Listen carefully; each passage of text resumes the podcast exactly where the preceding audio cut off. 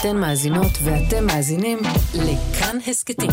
כאן הסכתים, הפודקאסטים של תאגיד השידור הישראלי. גם כן תרבות, עם גואל פינטו. שלום שלום לכולכם, תודה שהצטרפתם אלינו להסכת סוף השבוע של גם כן תרבות, מגזין התרבות של ישראל. בחינת הבגרות בספרות שאך התקיימה, מעוררת שיח ומחלוקת אצל ההורים והתלמידים.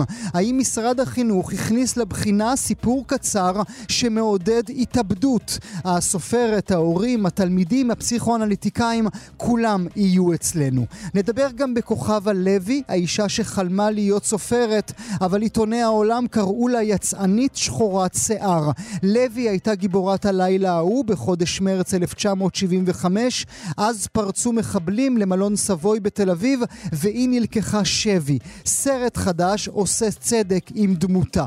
נדבר גם במותה הטרגי של האומנית מאיה אתון, שהציגה בישראל, בעולם, בתערוכות יחיד ובתערוכות קבוצתיות. אה, בעלת גלריה גבעון, נעמי גבעון, תדבר איתנו. עורכי המשדר, אייל שינדלר וענת שרון בלייס, על ההפקה נועה רוקני, בצוות התוכנית אבי שמאי, נועה רוקני ובר בלפר, האזנה נעימה. גם כן תרבות. בחינת הבגרות בספרות שאך התקיימה מעוררת שיח וזעם מצד ההורים, התלמידות והתלמידים. וכך היה. בפרק הבחינה של סיפור שלא נלמד, הוצג בפני הנבחנים הסיפור הקצר אבל אחרת של הסופרת גיא פינקלשטיין. עוד רגע נקריא אותו בפניכם, רק נאמר שרבות ורבים מהתלמידות והתלמידים, כמו גם מבין ההורים, קראו את הטקסט כתמיכה במעשה התאבדות. בהנהגת ההורים הארצית פנו במכתב אל מנכ"לית משרד החינוך הגברת דלית שטאובר, בו כתבו נבקשך בכל לשון של בקשה להנחות את הצוות המקצועי להימנע מלהכניס להבא בבחינות הבגרות טקסטים כל כך שנויים במחלוקת ושנוגעים בנימי נפש עדינים. האם הסיפור עודד אובדנות? תחילה, הנה לשיקולכם, הסיפור המדובר, המגישה ועורכת ההסכת שיר אחד, מאיה קוסובר, הסכימה לקרוא אותו עבורנו.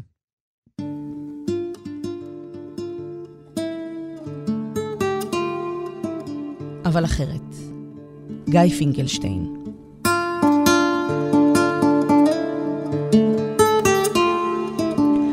יומיים אחרי שנפרדנו, הדפסתי מודעת אבל עם השם שלי ותליתי אותה בשכונה שלך.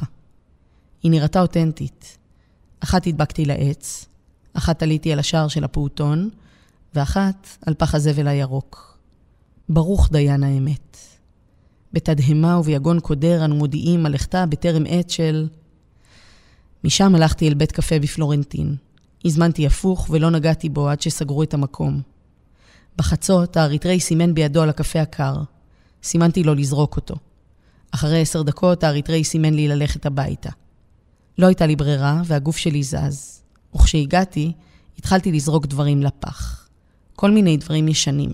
חשבונות חשמל משולמים מדירות קודמות, מדבקות של מעדן חלב דני, כפתורים רזרביים שהגיעו עם בגדים חדשים, דברים שלא צריך, דברים שכן צריך, כדי שיהיה ריק, כדי שלא יכביד.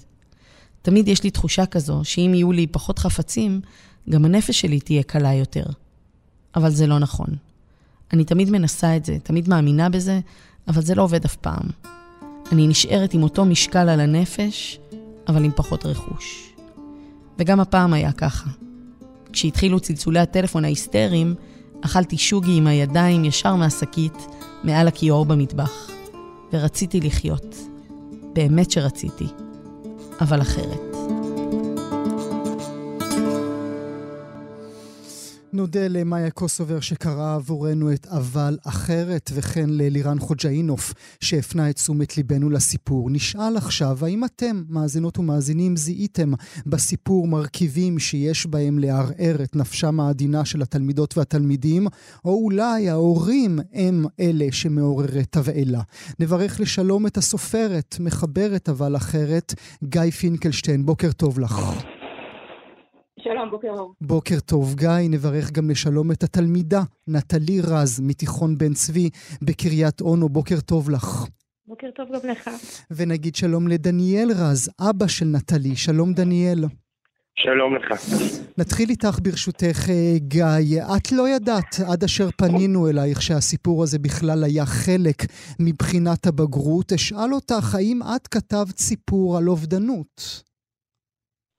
קודם כל, אה, טוב, בוקר טוב לכולם, בוקר טוב לנטלי, לדניאל. אה, אני חייבת לציין שאני מזועזעת, בפירוש מזועזעת. זאת אומרת, לא רק שהסיפור הוא לא על אובדנות, זאת אומרת, לעודד אובדנות, אני רוצה רגע כסופרת, רגע לשים כמה דברים על השולחן. כמובן שהשאלה פה היא לא שאלה מה מותר לכתוב, מה אסור לכתוב, כמובן שאנחנו מדברים על המרחב האומנותי, שבו אפשר להתפרע על כל הספקטרום. אבל אנחנו לא מדברים על זה, אנחנו מדברים ספציפית על הסיפור הזה. לעודד לאובדנות, קודם כל זה משהו שלא הייתי עושה בחיים, לא כסופרת ולא כאדם. למרות שכאילו כסופרת אני מרשה לעצמי הכל, זה לא. זאת אומרת, זה משהו שהוא פשוט לא חלק מה...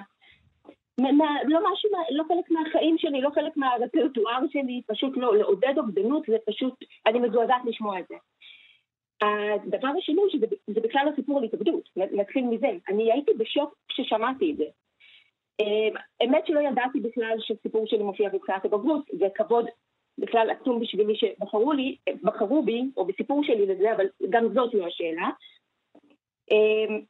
אם אתם העליתם אותי בשביל לשאול מה התכוון המשורר, שזה דבר שאני בדרך כלל אף פעם לא עושה, כי אני אומרת זה לא ממש משנה מה התכוון המשורר, פתאום אני מבינה שזה אולי משנה במקרה הזה, אז אני אשמח לספר מה עומד מאחורי הסיפור הזה. אז מה התכוונה, ש... אז מה התכוונה הסופרת, גיא? בדיוק. אז ככה, אני באמת באמת אחזור ממנהגי. הסיפור הזה מבוסס על מקרה אמיתי לא שלי.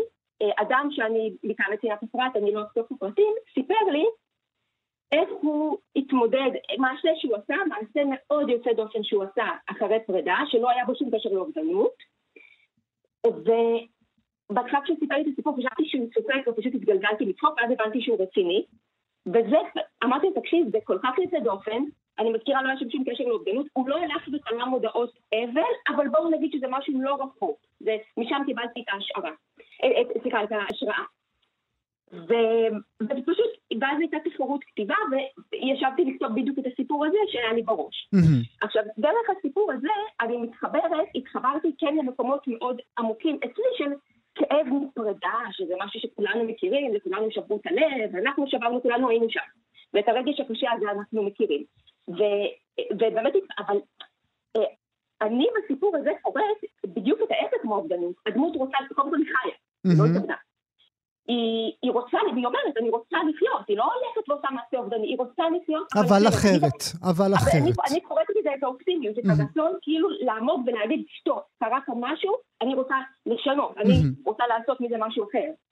בואי נשים נקודה ברשותך, גיא. כאמור, אנחנו יודעות ויודעים כולנו, הרגשות קיימים בסיפור הקצר הזה, הכאב, הפרידה, אבל הקורא הוא הקורא, הוא בעל הבית למילים שאת מניחה בסיכומה ש... בסיכומו של דבר על הדף. אפנה אלייך, נטלי, איך את קראת את הסיפור הזה? קודם כל, אני אגיד שהסיפור יפהפה, ואני באמת, אני נדהמתי מהסיפור, הכתיבה טובה, דמויות טובות, זה היה מדהים, קראתי את זה שוב ושוב ושוב, למרות שזה השפיע עליי קצת רע, אבל קראתי את זה שוב ושוב, והסיפור יפהפה ואין לי שום ביקורת כלפי הסופרת. ברור, ברור, זו לא השאלה, זה. זה לא השאלה, כן. ודבר שני, איך שאני קראתי את זה, להגיד עידוד, עידוד התאבדות זה קצת מוגזם, אבל יותר קראתי את זה כעידוד ל, ל, לשיח הזה, אבל זה היה שיח נורא נורא אינטנסיבי. איך שאני קראתי את הסיפור, שאני פירשתי אותו, זה אישה שכתוצאה כנראה מפרידה, תולה מודעת אבל של עצמה. Mm-hmm. עכשיו, לכל אורך הסיפור הייתה תחושה של חצי חיים חצי מוות. זאת אומרת, היא הולכת לבית קפה אבל היא לא שותה, כי אולי היא מתה, ומתים לא אוכלים ומתים לא שותים.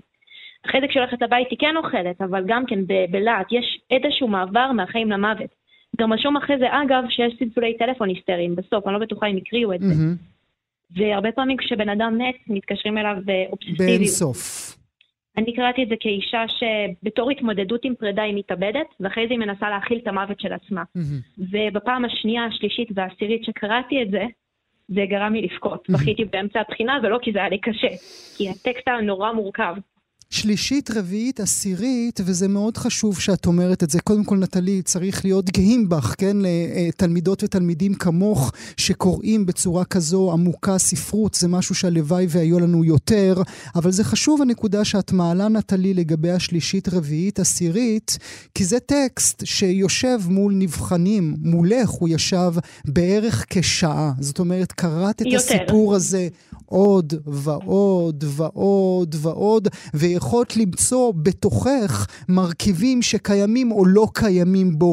באיזה רגע את מבינה, באיזה רגע את רואה את האור ומבינה את מה שאת חושבת שאת מבינה?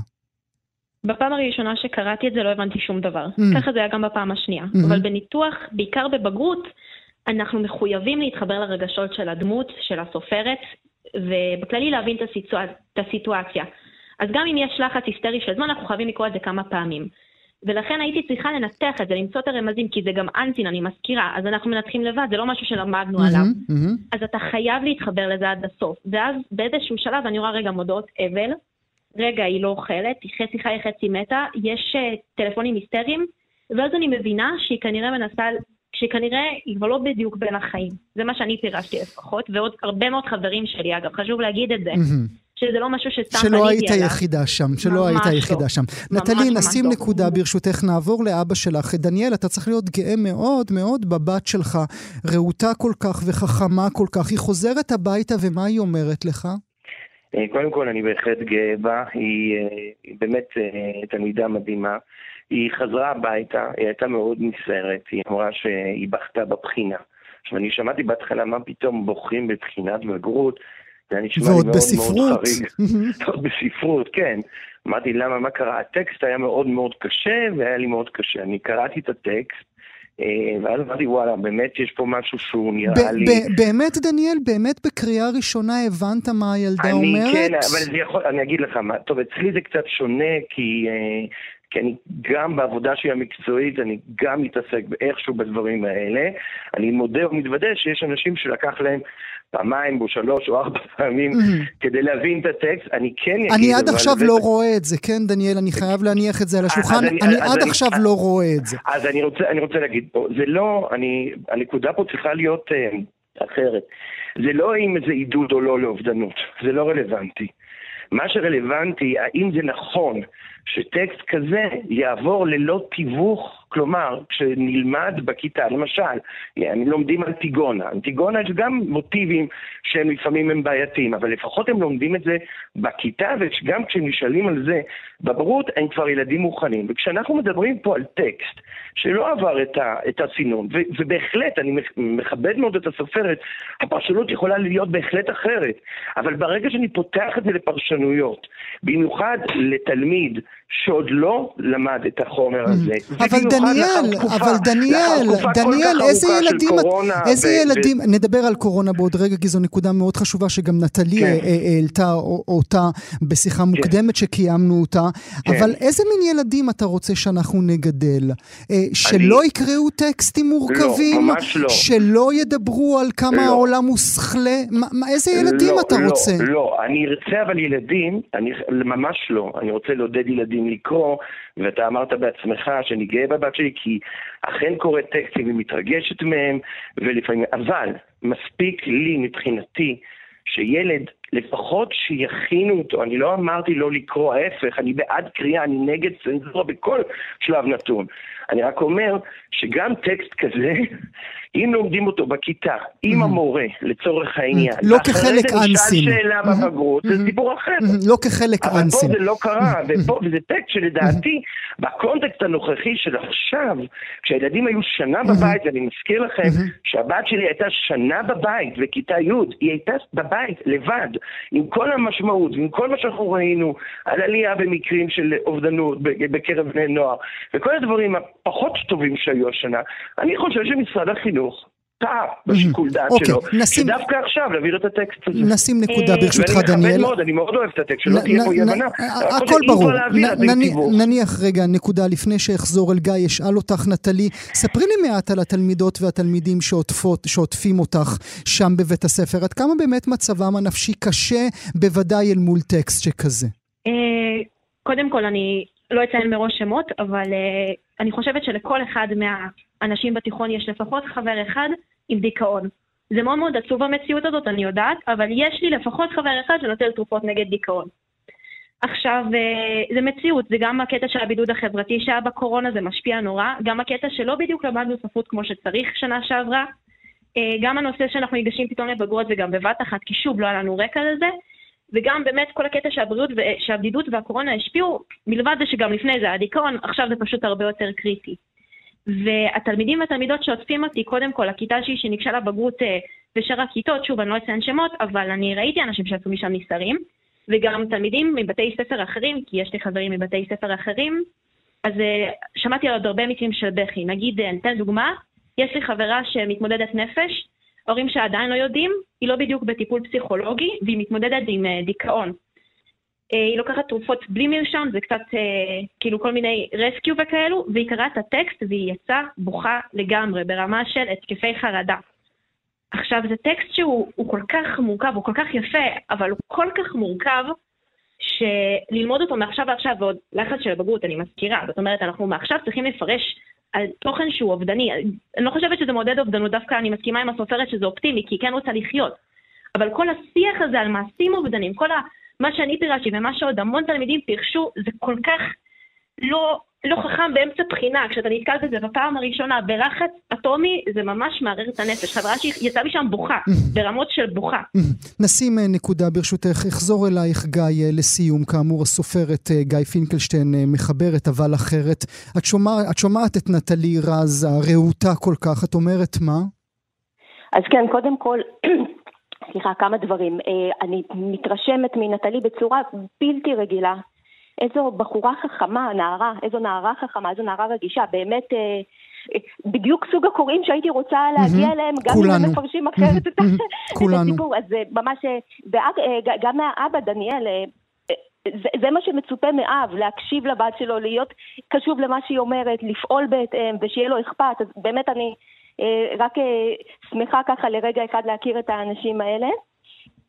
אני לגבי השאלה אה, של מתווך, לא מתווך, אני מודה ומתוודה שאני לא אשת חינוך ולא חשבתי על השאלה הזאת לעומק, ומאוד יכול להיות שצודקים מהבחינה הזאת. אני חושבת, כשאתם הקראתם לי כשהתקשרתם אליי, ואני, לא, כאמור זו הייתה פעם ראשונה שבכלל הבנתי שזה היה בבחינת בגרות, הסיפור, אה, הקראתם לי את השאלות של משרד החינוך, ודווקא ראיתי שמשרד החינוך מאוד הבין את ההומור שהיה בסיפור. לי, אתם לא מכירים אותי כבן אדם, אבל אני בן אדם נורא אופטימי, ובעצם אני רציתי לגעת בנושא הזה דרך האבסורד, דרך להראות אה, מעשה כל כך mm-hmm. חסר פרופורציה, mm-hmm. שלקחתי את זה, אותי, בכנות, זה הצחיק. איך בן אדם עושה מעשה כל כך חסר פרופורציה, כן, על רגש מאוד אמיתי וכואב של פרידה, אבל בואו, פרופורציות, זה מה שאני חשבתי גם כשבן אדם, הבן אדם סיפר לי את הסיפור שנתן לי את ההשראה. Mm-hmm. אבל אני בהחלט, אני, אני מקשיבה לנטלי, אה, הם, אה, כשמישהו מישהו קורא את הסיפור, אתה אף פעם לא יודע איך הוא יקרא אותו, והיא גם אומרת, גם נטלי רואה שאין שם כמובן, כמובן. מה שאני רוצה לומר, אה, זה בכנות, כשאני מקשיבה לנטלי, פשוט עושה לי חשק להגיע לכיתה הזאת בקריית אונו ולדבר אולי, איתם. אולי, אולי תעשי את זה באמת. אני אנחנו, ממש אשמח. אולי אני תעשי את זה באמת. אנחנו אליי. נחבר אה, ביניכם. אה, אני, אני צריך לסיים, רק אקרא ברשותכם את uh, תגובת המזכירות הפדגוגית במשרד החינוך להורים, כפי שהיא הגיעה לידיהם. אין חובה לענות על השאלה הזאת. ידועה לכולנו הרגישות של בני הנוער בתקופת ההתבגרות והקשיים של בני הנוער בימי קורונה.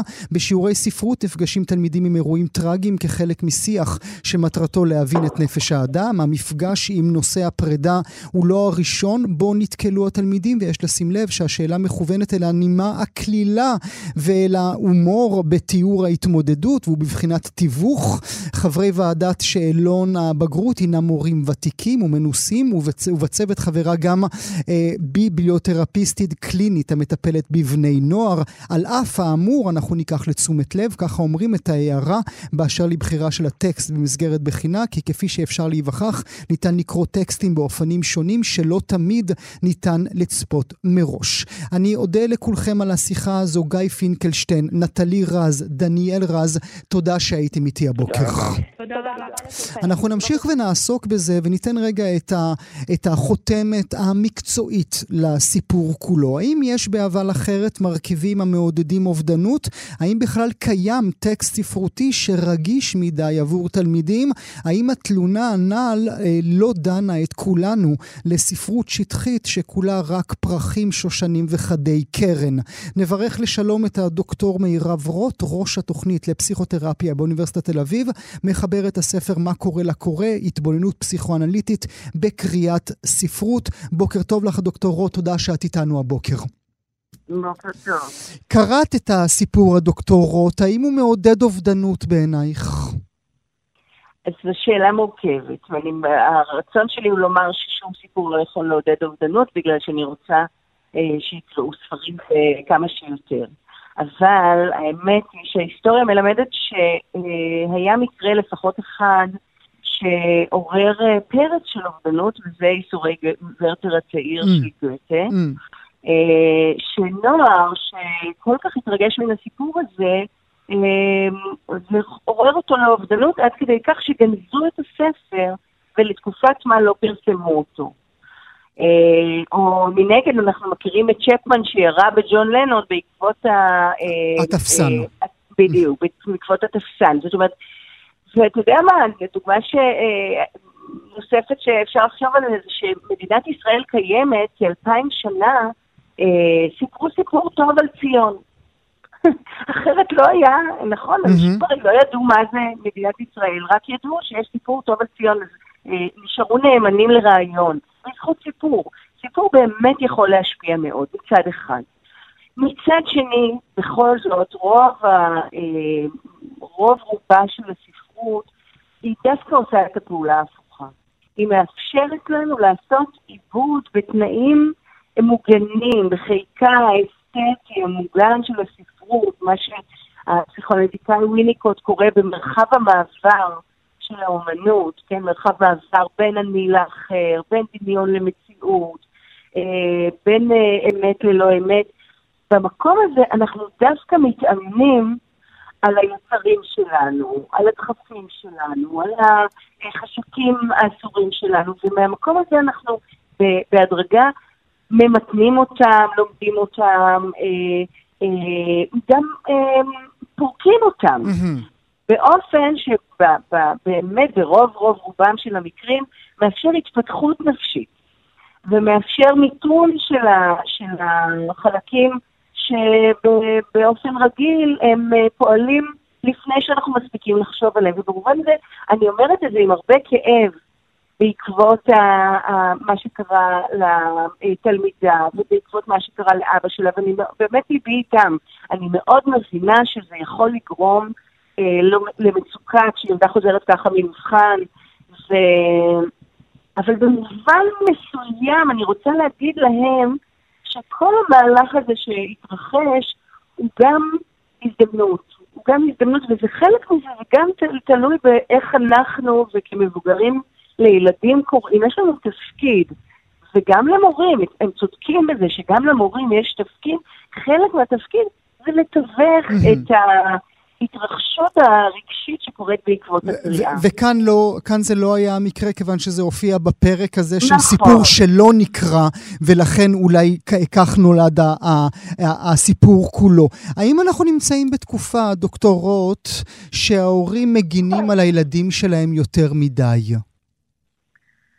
אה, אנחנו בעידן שבו הורים מגינים על ילדים מאוד מאוד, אה, וחרדים לילדים מאוד מאוד. חלק מסיבות צודקות, הרשתות, ילדים מאוד חשופים היום להשפעות אה, מוקדמות מדי ומוגזמות של אלימות, של מיניות, וזה מעורר ערנות ורגישות מאוד גדולה אצל ההורים. אמ, וגם במקרה הזה, אני חושבת שגם הערנות של הילדה נובעת גם ממודעות מאוד גדולה של הנוער, גם ילדים וגם mm-hmm. נוער ערים לזה mm-hmm. שעלולים לחשוף אותם. זאת אומרת, יש מודעות כוללת גם של הילדים, לא רק של ההורים. אז אני חושבת שיש פה נזעקות שקשורה לערנות הזאת, שמצד אחד היא חשובה מאוד, מצד שני, נכון שזה קרה ב... ב שלא היה כאן, לא הייתה הזדמנות לתיווך, ומאידך כל הדיון הזה הוא תיווך. זאת אומרת, אה, זה נכון שזה אחרי המבחן, אבל זה תיווך, זאת הזדמנות לילדה, ובזכות האבא והילדה, כולנו עכשיו חושבים על הדבר הזה ומאבדים את הדבר הזה, גם מהו טקסט וגם מהי אובדנות וגם מהי חרדה וגם אה, איך אנחנו שומרים על עצמנו. כל הדבר הזה הוא סוג של עיבוד נפשי, שעכשיו כולנו עושים באיזה מרחב אתה יודע, מרחב קריאה מורחב בזכות אה, נערה ערנית אחת. אה, את יודעת, בשעה שאנחנו משוחחים, הדוקטורות, פתאום אני חושב לעצמי, הרי במשך עשרות שנים אמרו לנו, נדמה לי שאפילו גם אה, בהוראות התקשורת במשך שנים שאני עובד, אמרו לנו לא לדבר על אובדנות. אמרו לנו שמעצם הדיבור על אובדנות, אנחנו שמים את זה על השולחן, ואנחנו אולי מכניסים לאנשים רעיונות לראש. אולי זה, אולי זה הבסיס של החטא הקדמון, אולי זו הייתה הטעות וז לדבר על זה כמה שאפשר, גם דרך ספרות, גם דרך בחינה בבגרות בספרות? אתה מאוד צודק, זאת שאלה סופר חשובה, שאני מודה לך ששאלת אותה, כי אני הייתי צריכה לחשוב להעלות את זה קודם. היום אנחנו יודעים באופן חד משמעי שדיבור על אובדנות מונע אובדנות. פעם היו מפחדים, נגיד היו רואים ילד מדוכא, והיו מפחדים לשאול אותו על הדיכאון שלו, אם יש לו מחשבות אובדניות, והיינו מאבדים אנשים ככה. ילדים, אנשים, לא רק ילדים. Uh, היום אנחנו יודעים שעבור uh, מישהו שיש לו חשיבה אובדנית, השאלה על אובדנות היא מאוד חשובה, היא מעניקה את ההזדמנות להתחיל לחשוף את הסכנה ולקבל עזרה. אנשים במובן מסוים מתאבדים בגלל בושה. Mm. אה, כי הם לא מעזים להעלות על דל סיכם, או הם לא רוצים לצער, אבל בסוף הדחף אה, מקפד את חייהם, ואנחנו יודעים כמה זה חשוב, וזו אמירה שכל מאזין ומאזינה, חשוב שהם יטעו אותה לגבי הסביבה שלהם, שאם הם רואים מישהו שנדמה להם שהוא בסכנה, חשוב מאוד מאוד לשאול אותו. אם זה ילד, חשוב להגיד להורים שלו. והפתיחה של הדבר לא מגבירה, אנחנו יודעים את זה מחקרית וסטטיסטית. לא מגבירה, אלא מפחיתה באופן משמעותי מספרי אובדנות. מעניין. מילה לסיום ברשותך, אשת ספר את, הדוקטור רוט. איך את כן. קראת את הסיפור הזה? Uh, אני קראתי אותו כסיפור, קודם כל אני uh, הבנתי שהוא אמור להיות הומוריסטי, אני לא חשבתי שהוא הומוריסטי, אני חשבתי שהוא uh, מעביר באמת שיטוט בתודעה שאני לא, לא, הייתי, לא הייתי מעלה בדעתי, אם הייתי קוראת אותו באופן uh, עצמאי, ללא הקונטקסט של השיחה שלנו, לא הייתי חושבת שהוא מסכן מישהו. אני חושבת שהוא שיטוט בתודעה מהרהרת על הקיום, uh, שאני חושבת שזה דבר שכל uh, בר דעת עושה שיטוט כזה בעצמו, אז אני לא הייתי חושבת, אבל... אתה יודע, אני יודעת שהקליניקה מלמדת אותנו תמיד יותר מה, מה, מכל hmm. מחשבה מקדימה, hmm. והקליניקה פה מוכיחה שלפחות נערה אחת, אה, הסיפור הזה הבהיל אותה, והיא עוררה דיון שהוא דיון חשוב. בלי ספק, בכך היא הצליחה. אני רוצה מאוד להודות לך, דוקטור מירב רוט. תודה שהיית איתי הבוקר. גם כן תרבות. עיתוני העולם קראו לה פרוצה. Black Aired Prostitute, יצאנית שחורת שיער. השוטרים, סלחו לי מאזינות ומאזינים, קראו לה שרמוטה. האבא החורג שלה קרא לה ברווזון שחור ומכוער. היא מצידה ביקשה ללמוד ספרות, אבל בקיבוץ אישרו לה רק ללמוד בישול. שמה הפך לשם שגור בכל בית בחודש מרץ 1975. זה היה לילה בו היא נכנסה עם גבר שאיננו בעלה אל חדר מלון בתל אביב, עשתה מה שעשתה, ואז אה, קולות ירי חדרו את החדר. מחבלים, חברי ארגון הפת"ח, השתלטו על בית המלון והפכו אותה, את מי האהבה ועוד אורחים לבני ערובה. למלון קראו סבוי תל אביב, לה קראו כוכבה לוי. במשך לילה שלם, לוי, דוברת ערבית, הופכת למגשרת בין המחבלים לכוחות הביטחון, עד הפריצה, השחרור והשחרת השם שלה בציבוריות הישראלית. עכשיו הבמאית זוהר וגנר, מי שהביאה לנו את זורקי, את סימני מתיחה, את 21 יום ולילה, עושה מעשה של חסד עם כוכבה לוי, ובסרט שיוצג במסגרת פסטיבל הסרטים בירושלים, היא מציגה אותה כפי, של, כפי שבאמת הייתה. לא רק גיבורה, אלא גם כותבת מכוננת. זוהר וגנר איתי הבוקר, בוקר טוב לך. בוקר טוב, אהלן, מה נשמע? תודה שאת נמצאת איתנו הבוקר. מדוע כוכבה לוי? מה בדמות שלה, במיוחד שהיינו צעירים מאוד ב-1975, אולי לא היית עדיין, אה, תפס אותך כל כך?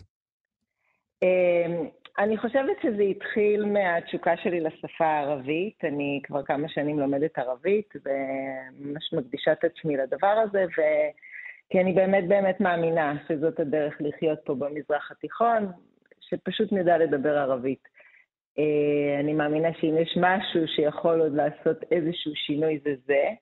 ואני שמעתי יום אחד מחבר טוב, שגם עבד איתי על הסרט, משי פוגלמן, שהייתה אישה אה, שנפלה שבי במלון סבוי, ובזכות העובדה שהיא ידעה ערבית היא הצילה את חייה, mm. אה, מה שבאמת נכון. Mm-hmm. וזה קודם כל משך אותי, פשוט מתוך העניין שלי בשפה הערבית ובאפשרויות שהידיעת הערבית פותחת בפניך. ואז מה את מגלה? מה את יודעת, מה את מגלה יותר ממה שידעת קודם? תראה, קודם כל אני הרי במאית סרטים תיעודיים במקור שלי, ובעצם זה סרט uh, עלילתי ראשון שעשיתי, למרות אוקיי, שאני עדיין... אוקיי, אז בואי נשים. נקודה ונסביר. כן. אני, פותח, אני כן. פותח, אה, אה. סוגריים עבורכם, מאזינות כן. ומאזינים. זהו סרט תיעודי. אבל, כן. אבל, אבל, אבל, בסרט מככבים שניים שאתם מכירות ומכירים, גם דנה איבגי המצוינת, גם על- עלה דקה המעולה, נכון. כי זוהר וגנר החליטה לספר לנו סיפור תיעודי, והיא קצת הורסת לי, כי תכננתי את המהלך קצת אחרת, אה, אוקיי, דרך, אה, דרך כלים עלילתיים. זאת אומרת, זה נכון. ממש נראה כמו סרט עלילתי. עוד רגע, זכרו מאזינות ומאזינים, אני אשאל אותה למה, למה צריכים את זה טוב. בכלל, אבל. עוד, או נחזור עוד קודם, אה, אוקיי, ברשותך. אז אני, אוקיי, אז אני חושבת שאחד הגילויים המסעירים שהיו לי הם קשורים דווקא לתחקיר התיעודי, שממנו התחלתי, ובאמת במשך שנה אנחנו אספנו חומרים, כל סוגי החומרים התיעודיים שקיימים, אם זה הקלטות, אה, ארכיונים מכל העולם של פוטג'ים, של פילים, אה, קטעי עיתונות, מסמכים של הצבא, תיקי המשטרה, תיקי המשפט, כל מה שנגע לאירוע ותועד אספנו. ואז הדבר שהכי הימם אותי היו חמישה סלילים שהקליט אדם שקוראים לו רוברט וגנר, ואין לנו שום קשר משפחתי, כן, לא הכרתי אותו כן. עד לאותו הרגע שבו כן. הבנתי שאדם אה, חובב לא קשור מהמם. לעולם הזה. לכוחות הביטחון, לא קשור לא לאף קשור אחד. לכלום. היה מחוץ שאוהב- למלון בעת הלילה הנורא ההוא, והקליט הכל. את יודעת מה, זוהר? בואי... שכב למרגלות המלון והקליט. בואי נשמע, בתחילה, מאזינות ומאזינים, בתחילה אתם תזהו את קולה של דנה איבגי, שמגלמת את כוכבה לוי, אבל אז תוכלו גם לשמוע את כוכבה לוי עצמה. בבקשה. אוקיי. שומעים אותי? קוראים לי כוכבה לוי מרחוב הירקון. הלו? כן. שומעים אותי? כן. אני פה איתם, אני אתרגם הכל. בטבע שלנו בסדר. את נמצאת איתם ובסדר ובטוח בטוח? כן. אתם מקשיבים? כן. הם רוצים שיהיו להם אבות. שימחו בהיסטוריה. אפשר רק לדמיין אותה, זוהר, ברגעים האלה, היא נמצאת בבית המלון, יש סביבה את כל המחבלים, והיא מהמרפסת צועקת אל כוחות הביטחון ומשמשת כמתווכת בעצם. התושייה שלה והקור רוח, האומץ, האלגנטיות, הדיקציה שלו לומר, האישה פשוט מדהימה. אבל לפני שנגיע לגילויים הבאמת מסעירים אודותיה, איזה אישה משכמה ומעלה היא הייתה, ולכן היא כל כך ריתקה אותי, אז רציתי באמת שוב לחזור להקלטות הארכיון ולומר שבעצם מצאתי שם אה, על פני כל הלילה את השיח שניהלו היא לצד מפקד החוליה, עם כוחות הביטחון שבחוץ. ומה שמאוד הימם אותי זה דווקא קולו של מפקד החוליה והאופן שבו הוא מנהל את המשא ומתן והמסרים, כאילו דף המסרים שהוא הגיע איתו, יש בו משהו די מפעים. מהמם. ומה שהוא אומר זה באנו לשלום, אנחנו רוצים שלום, אנחנו רוצים מדינה דמוקרטית בה יחיו בשלום מהמם. יהודים, פלסט... יהודים, ערבים ונוצרים. מהמם. והמסרים האלה של הפת"ח בשנות ה-70 הדהימו אותי, כי הפת"ח אז לא היה ארגון דתי, הרצון שלו היה כן במדינה דמוקרטית, כן במדינה אחת לשני העמים. וזה היה גם התחלה של, אה, של, של גילוי כן, של אבל, זה. אבל זה, לא אוקיי. לב, זה לא לב היצירה שלך, אם את מרשה לי, לא, כמי לא, שצפה לב בה ביצר.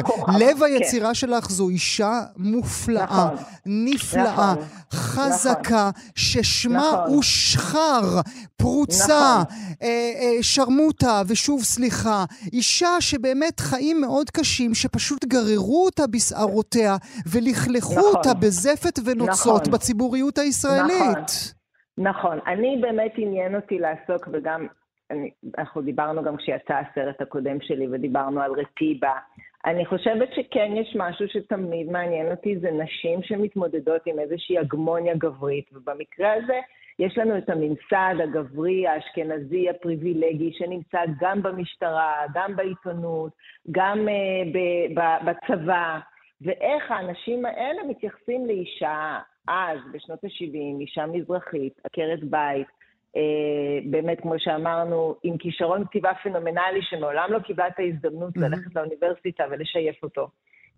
אז כן, עניין אותי לראות איך אישה כזאתי, איזה כוחות יוצאים ממנה, ואיך הצד השני, הגברים, מתייחסים אליה, למרות שהיא גיבורה. וגם גם הנושא הזה של המוסר הכפול, שאני חושבת שזה גם... המוסר הכפול מופיע בצורה מאוד ברורה בסרט, כי אה, אה, הזיקרי, אותו גבר איתו היא בילתה את הלילה, כל מה שמעניין אותו זה לא, לא, לא המצב הביטחוני סביבו, לא הלחץ, לא השוטרים, זה רק שאשתו לא תדע שהוא נמצא בלילה הזה עם אישה אחרת, וגם היחס שהוא מקבל אחרי הפריצה, כשהוא משוחרר, הוא בוודאי שונה 180 מעלות מהיחס שכוכבה מקבלת. לגמרי, כי הוא גבר.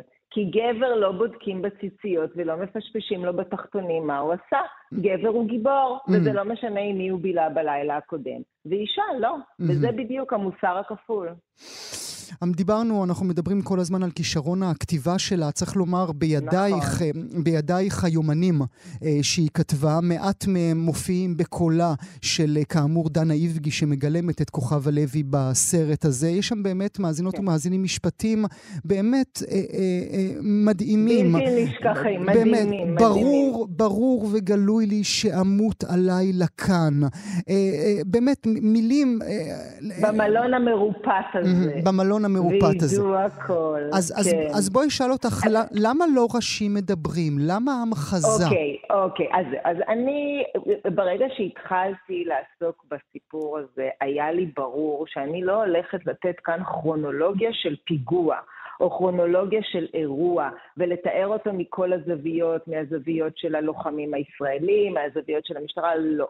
היה לי ברור שיש לי point of view אחד ואני דבקה בו, וזה ה-point of view של כוכבה, וזה ה-24 שעות האלו בחייה. לא רציתי לזלוג במילימטר, לא מה-point of view, לא מה-one location ולא מה... Mm. מה, Mm. מהזמן. Mm. למה? כי אני באמת חושבת שאנחנו רגילים לראות הרבה פעמים אירועים כאלה, אירועים צבאיים או אירועים פיגועים, מתוך הזווית הגברית. מתוך הזווית של הגנרלים, מתוך הזווית של הלוחמים. מהמם. אם הייתי עושה talking heads, עם מי הייתי מדברת? כן, עם אותם שוטרים, הלוחמים- נכון, עם נכון. אותם שוטרים ואותם לוחמים בדימוס, ומה היינו מקבלים? שוב גברים שמפארים את עצמם ומספרים את סיפורי הגבורה שלהם. מהמם. לא רציתי. מהמם. ולכן... אפשר כשגם- להניח שאם שמעון פרס, שהיה אז אה, ב- ב- ב- במקום, באירוע, בתור שר הביטחון, כן. אה, אה, אפשר להניח שגם הוא היה יושב מולך אם היית בוחרת בדרך הזו. לגמרי, נכון, ולא רציתי. רציתי לשמוע את קולה של כוכבה. עכשיו, כיוון שכוכבה נפטרה, אבל למרבה המזל היא השאירה את היומנים האלה, שאגב, גם מעניין מאוד לומר שאנחנו לא יודעים בדיוק מתי הם נכתבו, אנחנו מהמם. יודעים שהם התגלו ארבע שנים מאוחר יותר כשהיא מסרה אותם לעיתונאי אביעזר גולן. אבל אנחנו כן יודעים, ורואים את זה גם בסרט, שהיא כתבה אותם בגוף ראשון, שזה גם בחירה, אה, גו- בגוף ראשון זמן הווה. מהמם. שזה גם בחירה אומנותית, סגנונית, מעניינת, כי היא מייצרת את התחושה שהם נכתבו תוך כדי, וזה טוען אותם בהמון כן, מתח ודרמה. כמובן. וכך זה גם מופיע אה, בסרט. הייתי כן. רוצה, הייתי רוצה שהיומנים האלה יצאו כספר, כן? כי באמת הד- נכון. הדברים המופיעים שם הם נפלאים. אולי מילה לסיום, איך היא סיימה את חייה, כוכבה לוי? אני חושבת שהיא סיימה את חייה כאישה מאושרת ומסופקת. היא גידלה, אני, אני בקשר עם הבת שלה, והבת שלה מספרת לי שהייתה סבתא נפלאה, והיא גידלה את הבנים של הבת. לבת יש שלושה בנים, והבנים, אני חושבת שהם כל כך, הם, הם רואים בכוכב האימא. אה, כן, בכוכב האימא, ומאוד מאוד קשורים אליה, ואני חושבת שהיו לה גם המון המון כישרונות, היא עבדה עם כלבים, היא עבדה בתפירה, היא עבדה בבישול, היא עשתה המון דברים עם הידיים, והיא כתבה גם שירים. אז אני חושבת שאומנם היא, היא כן הסתתרה מהעין הציבורית, כי אני חושבת שהיא מאוד נכוותה שם. אז היא כן חייתה את חייה בדלת אמותיה ויחד עם המשפחה שלה, אבל אני חושבת שבסופו של דבר היא כן מצאה נחלה. לפחות על זה. נאמר לכם כן. שוב, מאזינות ומאזינים, סבוי, סרט חדש אה, לזוהר וגנר, הוא משתתף בתחרות הרשמית בפסטיבל הקולנוע בירושלים. יעלה אחר כך בקולנוע לב להצגות, ובהמשך השנה כאן אצלנו, בכאן 11. אני רוצה להודות לך מאוד, זוהר, תודה שהיית איתי הבוקר. תודה, הרב גואל. גם כן תרבות. אמש בשעה שמונה בערב נקברה בבית העלמין גבעת שאול בירושלים האומנית מאיה אתון, רק בת 48. היא הייתה. היא נולדה ב-1974 בירושלים, למדה בבצלאל, ועבודותיה הוצגו בתערוכות יחיד ובתערוכות קבוצתיות בגלריות ומוזיאונים בארץ ובעולם, גם במוזיאון ישראל בירושלים, גם בחיפה, גם בגלריה גבעון בתל אביב ועוד. הריאיון הראשון, אותו קיימנו עם אתון, עם אתון בתוכניתנו, היה בדצמבר 2017. אז הוציאה את ספר האומן היפהפה שלה, יומן שנתי, שבועי. שבועי שהורכב מ-80 רישומי עיפרון בהשראת דמותו של פרנקנשטיין. הנה דברים שאמרה לנו אז על החיבור שלה לפרנקנשטיין, על החיבור שלה למי שילדה את המפלצת, מרי שלי. אני חושבת שהעניין הוא הדיאלוג. כמו שאני ניגשת לספר או לנושא כמו פרנקנשטיין, שהתעסקו איתו כל כך הרבה, ואני מנסה בכל זאת להכניס את הרגל שלי לתוך העולם הזה ולהוציא ממנו את הדברים שהם מגיעים מתוכי, ככה אני רוצה שהמשתמש הזה יחווה במשך שנה את, ה, את הדימויים האלה ויתערב וייכנס לתוכם. זאת אומרת mm-hmm. שזה כמו שהספר הזה, או כמו שמרי שלי הפכה להיות ממש חלק ממני עם הזמן, שהדימויים האלה יהפכו חלק ממנו, אבל גם יהפכו להיות משהו אחר. כך, מאיה אתון ממש לפני חמש שנים, בדצמבר 2017. בימים אלה, בגלריה גבעון בתל אביב, מוצגת תערוכה קבוצתית, בה מציגה גם אתון. בלב העבודה שלה, עבודה שעכשיו נראית קצת אחרת. מאיימת אפילו במידה רבה. אישה שוכבת, גופה מתרומם מן המיטה, מרחפת, אולי נשמתה יצאה ממנה. בעלת הגלריה האוצרת, נעמי גבעון, בוקר טוב לך. בוקר אור. לראות עכשיו את העבודה של אתו שאת מציגה זה קצת אה, מצמרר, לא? זה coincidence אה, בלתי נמנע. אה, קודם כל אי אפשר להבין את המוות הזה וגם קשה מאוד לקבל אותו. העבודה הזו נעשתה ב-2006 או ב-2007 לראשונה, וכשנועם אלון, האוצר של התערוכה פה בנווה צדק, הזמין את מאיה ועלה על הפרק לשחזר את העבודה הזו, אה, התפלאתי קצת שמאיה הסכימה. מדוע? מדוע? מדוע? משום שגם היא ידעה שהיא עומדת בפני פרוצדורה, והיה מוזר העיתוי הזה, אבל אני לא חושבת שזה פרופסי, אני לא חושבת שזה... אז אולי היא רצתה בכל זאת לומר לנו משהו, אולי לעצמה? היא כל הזמן אמרה את זה, היא אמרה את זה במרבית העבודות שלה, מרבית העבודות שלה, היא עכשיו בריאיון אמרה את זה, היא אומרת, היא רוצה להראות משהו אחר. המשהו האחר הזה, זה התפר אה, שהוא לעיתים חזק, לעיתים חלש יותר בין החיים לבין המוות. היא התעסקה בזה כל, כל, בכל היצירה שלה, מתחילתה ועד סופה. ואחת הדרכים שלה היו למצוא ולהשתמש בחומרים שלא תמיד מש, מסתדרים זה עם זה, היו כפילויות, היו צללים, אתה יכול להגדיר את זה כצל, אתה יכול להגדיר את המתח שבין המיטה לבין הבחורה ש... החלה להתעופף באוויר, ואתה רואה שהגרביטציה היא לגובה, הגרביטציה לא הולכת לכיוון המיטה, Mm. משום שעל המיטה, כמו שמיכה אולמן אמר, צריך להסתכל ולראות שיש שם חור שחור. חור שחור, אנחנו מדברים עליו באומנות אה, לכל אורכה, מגויה. אז אה, אצל מאיה זה חיפוש אה, איך כן להתקיים, איך כן ל... ל, ל לאזן, את, לאזן בין הדברים. Mhm. היכולת האמנותית שלה בחומרים, ברעיונות, ב... אבל צריך גם להסתכל על הדברים שהיא עשתה ממש, לפחות לא בעיניים של נעמי גבעון, כן? לא בעיניים מקצועיות מאוד. לי היה נדמה, עקבתי אחריה באדיקות, היא מהאומניות שהכי אהבתי בדור האמצע, בדור האמצע לפחות. אני הרגשתי שמשהו השתנה בה בשנה האחרונה, כשהיא התחילה ליצור את כל אותם גרידים צבעוניים שלא ראינו לפני כן. ראינו את האפורים ואת השחורים שלה, ראינו את הצללים שלה, ראינו את העיסוק שלה עם המוות האינסופי, ופתאום היא הציגה לנו גרידים באדומים ובוורודים. אז זה היה, זה היה שיקול מאוד קריטי עכשיו בתערוכת הקיץ בגלריה שלנו בגורדון.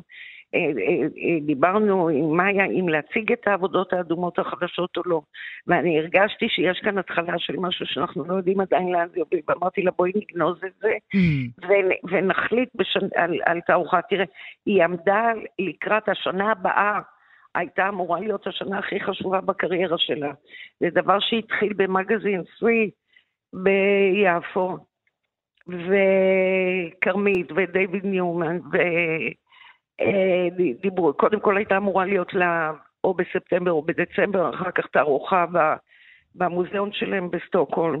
ושם, פה, אם אתה מסתכל על התערוכה במגזין צבי, אז אתה רואה אה, קצת מה שאתה אומר, שיש כאן סיכום, אה, סיכום מאוד קריספי, מאוד, מאוד ברור, עם אה, אתר סולארי שעולה אה, מעבר לתקרה אפילו, ועם וידאו ש, שבו מופיעה, מופיעה המילה cry באדום.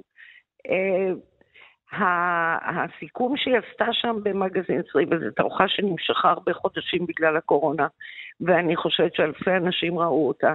אנחנו גם כגלריסטים שלה הרגשנו שהיא מסכמת משהו, ו- ו- והעבודות האדומות שאתה מדבר עליהן היה, היה, היה ראשית דרך בזכות שהיא יכלה לעשות את הסיכום הזה.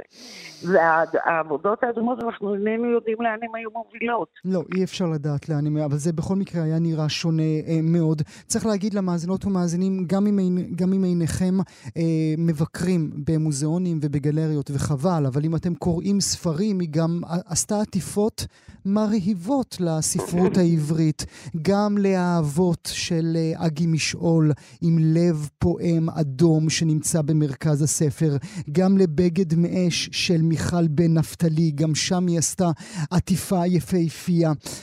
את הצלחת עם הניסיון הרב שלך והידע הרחב שלך, נעמי, להבין מה היה, מה היה המשפט האחד, הדבר שהניע אותה ביצירה שלה? אני חושבת החיים ולא המוות. דווקא החיים. דווקא החיים.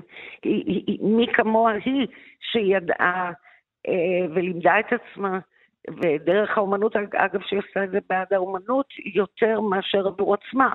אבל היא גם עבור עצמה, עבור המשפחה שלה, עבור כל סצנת האומנות. רק תראה עכשיו ברשתות מאות אנשים. מאות. כותבות, מאות, אני לא זוכרת כזה דבר. ו... ובאיזה התרגשות. כך שהיא, אני חושבת בסוף דווקא בחיים, בשבילי גם, היא, היא לא מתה. אני לא מיסטיקנית, אבל היא לא מתה. היא לא, היא לא מתה. אולי, אולי אה, נשאל אה, ברשותך, ספרי לנו, אה, אם את יכולה, משהו אישי ברגעים הכל כך ארוכים שבילית במחיצתה. היא הייתה אינדיבידואליסטית, והיו עשרות שיחות איתה, שתמיד בסוף אתה שאלת למה, למה היא עושה מה שהיא עושה. היא גם דיברה בצורה מאוד מאוד ברורה, ברורה וגם העבודות, אה, העבודות שלה היו מאוד נהירות, ברורות וקריספיות, ואם תסתכלו רק על עבודות העיפרון שלה, איך החזיקה עיפרון, ובאיזה יסודיות. והיא נתנה פעם הרצאה פה בגבעון פורום, אה, הרצאה ארוכה שאני צריכה לבדוק עכשיו איך להעלות אותה אונליין. אגב, אני רוצה להגיד משהו על הידע שלה במוזיקה. יש לה ביוטיוב, אה, זה, אה, איך קוראים לזה? זה, זאת בחירה שלה של, במוזיקה עכשווית. מהמם. היא הייתה ממש מומחית, וזה גם מאוד השפיע. אני חושבת שהיו לה חיים עשירים מאוד, ואנחנו נמנעים מ- מאיך להיות אישי. המוות הזה הוא מיותר. כל כך מטומטם, נעמי. כן. ממש, מיותר, ממש מיותר. כל כך, כל כך, כל כך מטומטם. רק בת 48. טוב, העבודות הרבות אה, שהיא השאירה מאחוריה יישארו. כן, עוד- אושר אדיר. אושר אדיר של עבודות. נעמי גבעון, לזכרה של מאיה אתון, אני מודה לך שהיית איתי הבוקר. תודה רבה, גם על הדאגה. גם כן תרבות.